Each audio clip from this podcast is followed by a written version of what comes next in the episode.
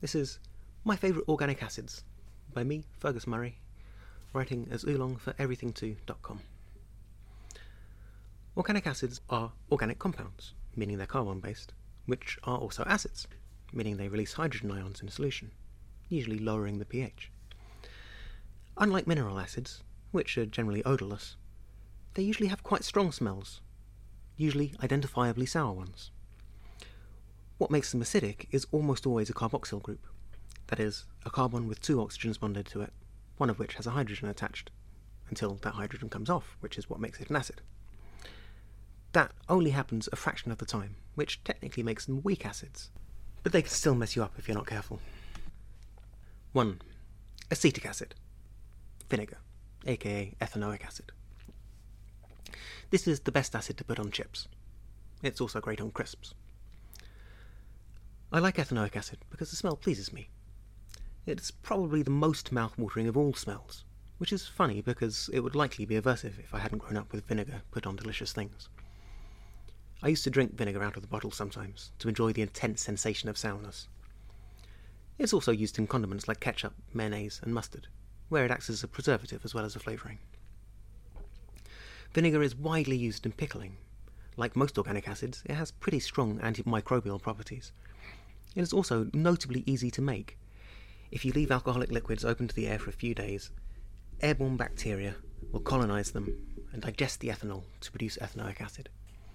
If you don't have any alcoholic liquids, you can start with a sugary liquid, give yeast a chance to act on it, again, plenty of this is available just floating around in normal air, and then let the bacteria do their work.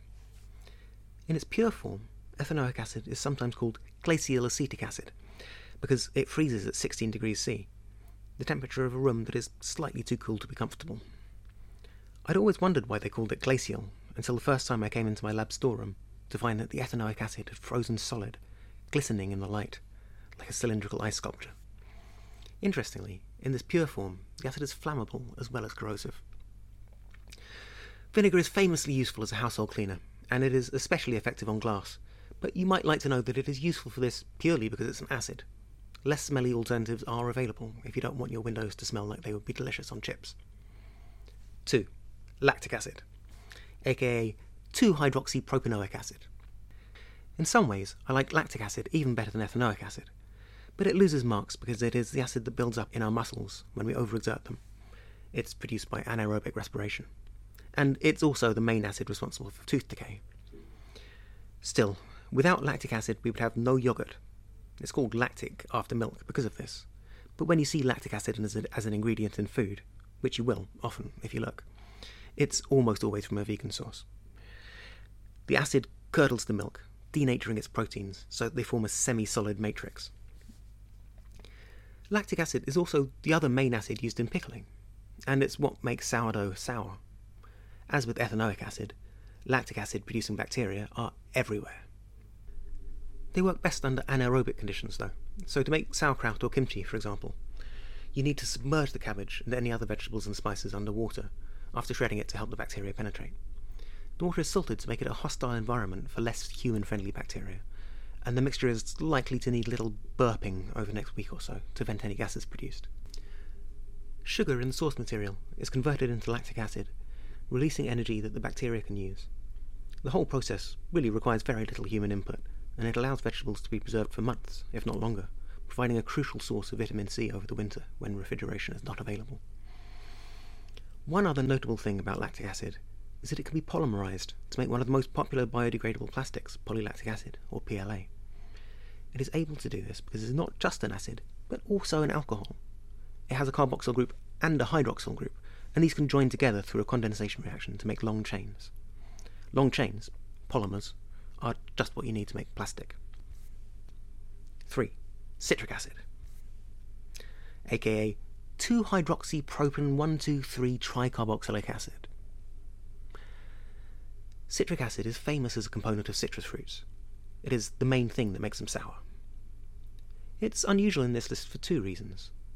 It is solid at room temperature, and it is a polyprotic acid, meaning that each molecule has more than one hydrogen atom that can become an ion in solution. In this case, three of them. A hydrogen ion is just a proton, hence polyprotic. Both of these contribute to its widespread use as flavouring, especially in candies and other sweets. If you want a food to be solid, it is convenient for most of its ingredients to be solid.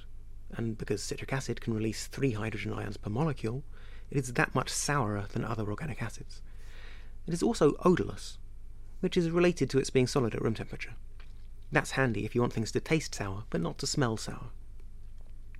You can buy bags of citric acid crystals to add to food, or to use as a household cleaner. It's handy for removing rust and limescale. Citric acid is also notable for its vital role in biochemistry. The citric acid cycle, or Krebs cycle, is part of respiration, so every living thing that respires makes use of it. 4. Ascorbic acid, aka vitamin C. Ascorbic acid is another one that's solid at room temperature, that you can buy as powdered crystals. I used to use it as a condiment sometimes, just sprinkling the powder on food, but to be honest, lemon juice is tastier, and there is very little evidence for the whole idea that it's good to get far more vitamin C than the recommended daily allowance. We do need vitamin C in our diets, though, because our distant ancestors got hit with a mutation that knocked out a single step in the biochemical pathway that would have allowed us to produce it. And because they ate plenty of fresh fruit and vegetables all year round, they didn't miss it. That makes humans and other great apes unusual among animals. Most species produce their own vitamin C in abundance. There are two things about vitamin C that are particularly notable from a chemistry standpoint. First, it's an antioxidant and reducing agent. For this reason, it is an even more powerful preservative than the rest of the acids in this list. In the body, it's thought to act as a free radical scavenger, mopping up highly reactive fragments of molecules that can cause chain reactions and molecular damage. The other chemically notable thing about vitamin C is that it's the only acid in this list that is not a carboxylic acid. The hydrogen ions it releases come from carbons which are not double bonded with oxygen atoms, and that's weird. But I know that if you're not a chemist, you probably don't care, and that's okay. 5. Butyric acid, aka butanoic acid. This stuff is horrible, like really awful, one of the foulest smelling liquids. I enjoy that about it. Butanoic acid is the main chemical contributing to the characteristic aroma of vomit. It originally got its name, butyric acid, from butter, because butter reeks of this stuff when it goes rancid. It also contributes significantly to the smell of parmesan and much American chocolate. As previously mentioned, organic acids tend to have strong antimicrobial properties, and Milton S. Hershey of the Hershey Company discovered, in an age before widespread refrigeration, that if he let the milk in his chocolate spoil just right, his chocolate wouldn't get any more rancid after that. Apparently, Americans are just used to their chocolate smelling faintly like parmesan. I have a whole bottle of butanoic acid in my lab store, which I keep inside a sealed bag to keep the smell in. In theory, the cap should be sufficient for that, but I have found that I can't completely rely on it. I once made the mistake of passing around the whole bottle for a class to smell. The room was unusable for several hours afterwards. People kept gagging. Now I keep a tiny bottle with just a couple of drops of the stuff at the bottom for people to smell. And as it turns out, that is quite enough. 6. Formic acid, aka methanoic acid.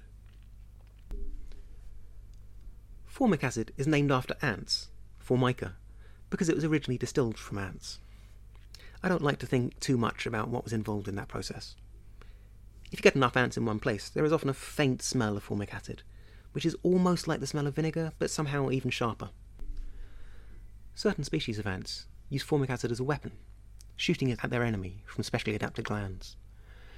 It's also found in the needles of stinging nettles, along with various other irritating compounds. My other favourite thing about formic acid is that it is the simplest possible organic acid literally just the carboxyl group plus a hydrogen, CHOOH. 7. Glycine, aka 2 amino ethanoic acid. Glycine is the simplest stable amino acid. Remember how carboxylic acids all have a carboxyl functional group? Well, amino acids have those and amine groups, which are usually a nitrogen and two hydrogens.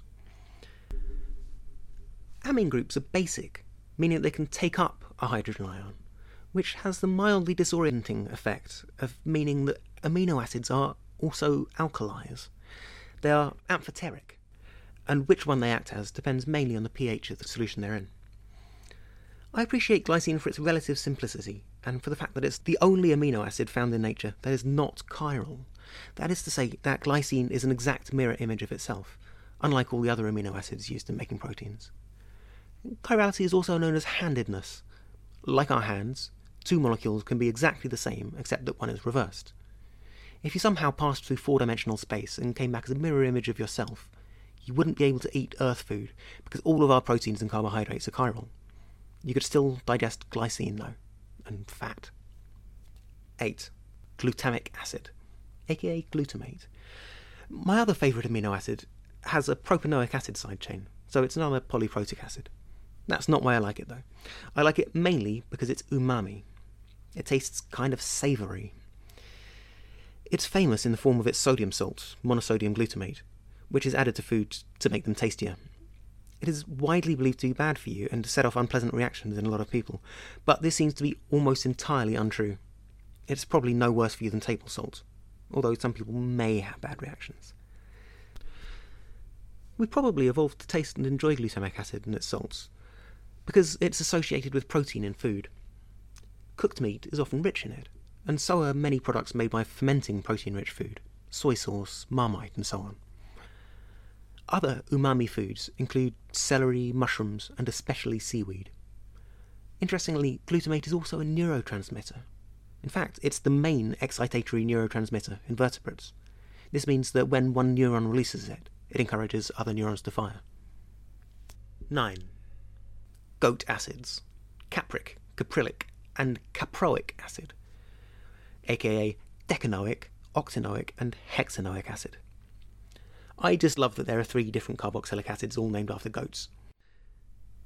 You know how goat's milk and goat's cheese smell distinctly different from cow's milk? Well, that's mostly down to the abundance of these carboxylic acids. They all smell goaty in different ways. I don't really drink milk anymore, but I used to occasionally buy some goat's milk because I like that goaty flavour, and because in my experiences, goats refuse to take any crap from anyone. There are many other acids I could have talked about here, but I suppose I'd better stop somewhere. 9. 9. 9. 9. 9. 8. 9. 8. 9.